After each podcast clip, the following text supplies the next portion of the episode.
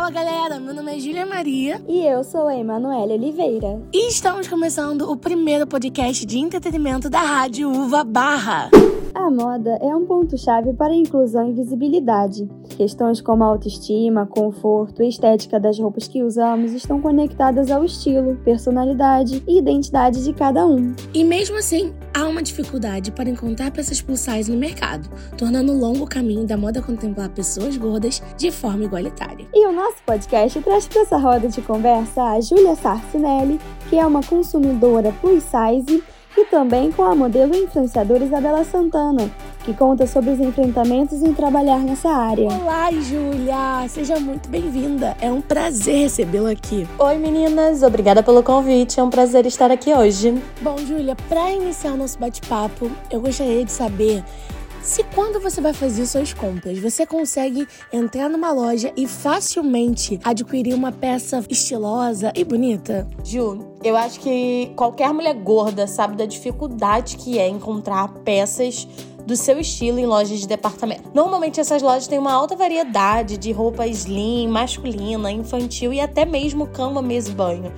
Mas quando a gente pergunta para o vendedor onde está o setor plus size, normalmente ele mostra um espaço de 2 por 2 com no máximo 20 peças diferentes, sem variedade de cores, sem variedade de estilos e estampas, nada. É, você fica muito limitado a esse espaço. E quando a gente fala de lojas de boutique, que são aquelas né, no meio do shopping, a gente sabe que o GG ali é tamanho 44. Quem dirá peças plus size? Não existe. É, Júlia, nas lojas físicas nós sabemos que é difícil conseguir consumir. Mas quais são os desafios da compra online, por exemplo? É aquilo, Manu. Quando vamos para o campo virtual, acaba que a variedade ela é sim muito maior.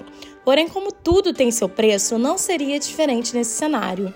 Acaba que as peças têm uns valores absurdos. Temos blusa no tamanho P que custa 20, 30 reais ou até menos.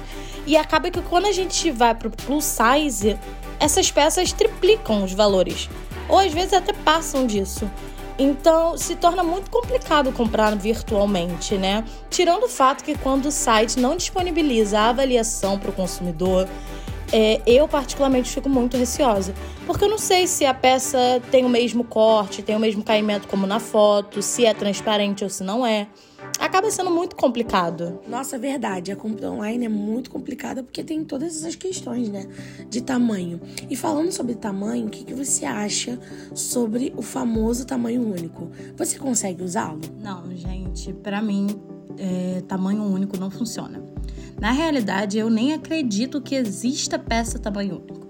Porque como que você vai vestir uma roupa, fazer com que ela se ajuste e se adeque ao seu corpo, ela sendo um padrão de tamanho que deveria vestir do P ao G ou GG?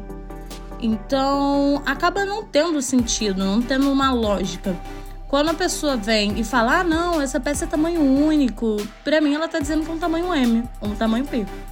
Porque tamanho único não tem como. Como é que uma peça iria se adequar a qualquer tipo de corpo? Então é meio que isso. Não, não existe tamanho único. Isso é uma questão indiscutível. E agora nós vamos chamar para essa roda de conversa a modelo e influenciadora Isabela Santana. Ela compartilha nas suas redes sociais a sua experiência como modelo nesse mercado da moda.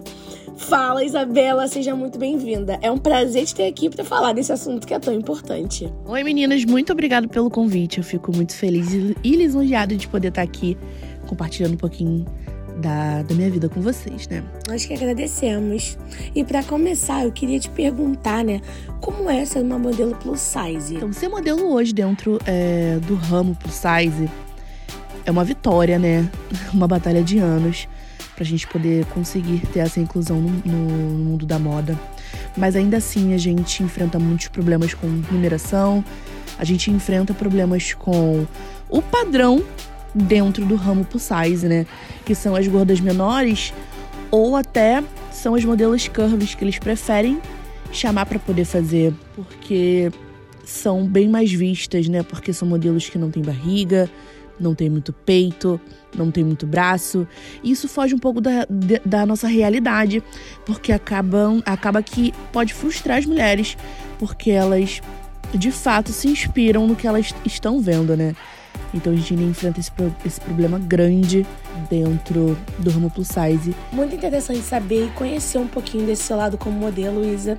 E a gente queria falar agora de, do seu lado influenciadora, porque vimos que nas suas redes sociais você produz vários vídeos de looks indicando algumas lojas e nós gostaríamos de saber se antes de você fechar essas publis, você avalia, né, a, na loja se tem todos os tamanhos, se vai atender o seu público. Claro, na verdade hoje é minha maior preocupação é referente à numeração mesmo, porque é, se você se propõe a atender mulheres gordas, você também tem que se propor a ter numerações maiores, né?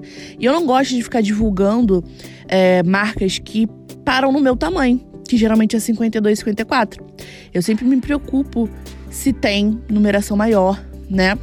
Lógico que eu já fiz loja que parece na minha numeração, porque a gata precisa de dinheiro, né? Então a gente também trabalha é, não só pelo dinheiro, mas eu trabalho também para poder mostrar às, meninas que é possível se vestir bem, mesmo sendo gorda. Então hoje eu me preocupo muito com o tamanho de numeração para poder atender a todo o meu público. Muito interessante isso que você falou, até porque existe uma problemática muito grande na hora de você sair para comprar roupas, né? Porque não são todas as lojas que existem tamanhos grandes e que sejam estilosos também. E a gente gostaria de saber o que você acha sobre essa falta de peça e falta de modelagem plus size no mercado. Hoje, muita marca quer surfar no hype do plus size, porque tá em alto, né? A verdade é essa. Hoje, a, a, a loja que se, se propõe a ser plus size, ela não se preocupa se ela realmente vai atender a todas as pessoas, né? Tem muita loja que entra no ramo, ah, porque tá em alta ser modelo plus size, então vamos entrar no ramo plus size que a gente consegue maior, porque hoje é um público bem grande e bastante consumidor. Então tem muita loja que entra nesse hype plus size e falam que o plus size deles é 48, né? Eu bato muito nessa tecla que se você realmente quer ajudar ou se você entra numa causa, né? Porque para mim, você se propor abrir uma loja plus size é você ajudar uma causa. Então você precisa se preocupar com todas as pessoas que você possivelmente pode vir a atender. E falando sobre isso, Isabela, em uma entrevista, a colunista da Vogue Brasil, Ju Ferraz, diz é, em um trecho a seguinte frase: O mercado plus size ainda é muito discriminado, são roupas escuras sem graça, não é porque as pessoas vestem X, X, G que elas não querem se sentir bonitas. Acho que existe um trabalho grande de reposicionamento de imagem por uma questão econômica, de inclusão e comportamento. Então, sobre o que a colunista acabou de dizer, como você lida com essa questão que é muito comum já dentro das marcas e trabalhando com a divulgação delas? Sim, a todo momento a gente se depara com peças que não valorizam o corpo, peças escuras para poder esconder ou emagrecer o corpo da pessoa. Dificilmente a gente acha estampas bonitas, dificilmente a gente acha é, roupas que estão dentro da moda naquela, na, naquele determinado momento, né?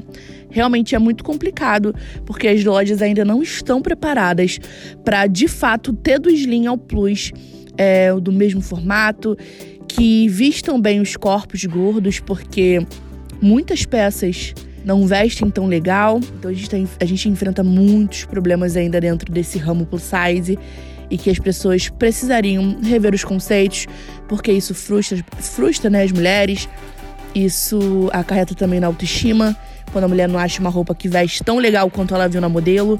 Então, eu espero de coração que a gente consiga ainda revolucionar muito ainda esse ramo. E eu tô aqui prontíssima para ver tudo isso dando certo, porque eu me incluo nessas mulheres que querem essas melhorias. Gente, o nosso podcast chegou ao fim. E gostaríamos de agradecer a Júlia Sarcinelli e Isabela Santana por toda a troca. Obrigada, meus amores, por esse momento de troca e também por esse espaço para falar sobre essa pauta tão importante. Fico feliz em ter participado. Gente, foi um prazer estar aqui com vocês. Fico muito feliz de ter sido convidada. É, foi muito bom o nosso bate-papo. Espero ter esclarecido algumas coisas e ter ajudado de alguma forma. Tá bom? Muito obrigada, gente. Beijo. Muito obrigada. Gostaria muito de agradecer a vocês e a você também, o nosso ouvinte, que ficou aqui conosco até o fim desse episódio. Esse foi apenas o primeiro de muitos outros que acontecerão em breve. Esse episódio usou trechos de Ju Ferraz em entrevista à Vogue Brasil. podcast é uma produção de Jennifer Pereira e Leonardo Linhares, editado por Júlia Maria e apresentado por Júlia Maria e Emanuele Oliveira. Coordenação da Rádio Uva Barra, professor Anderson Barreto e coordenadora do curso de jornalismo, Renata Feital.